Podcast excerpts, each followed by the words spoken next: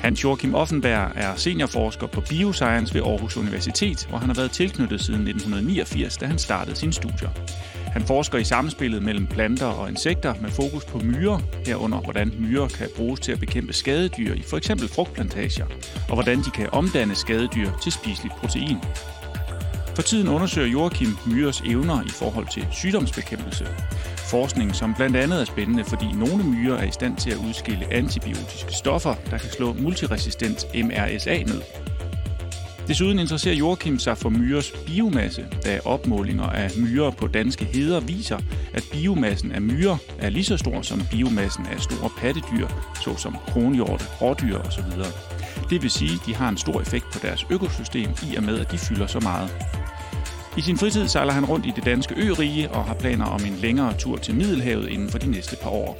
Og så bruger han også meget tid på sit skateboard rundt omkring i de danske skateboardparker.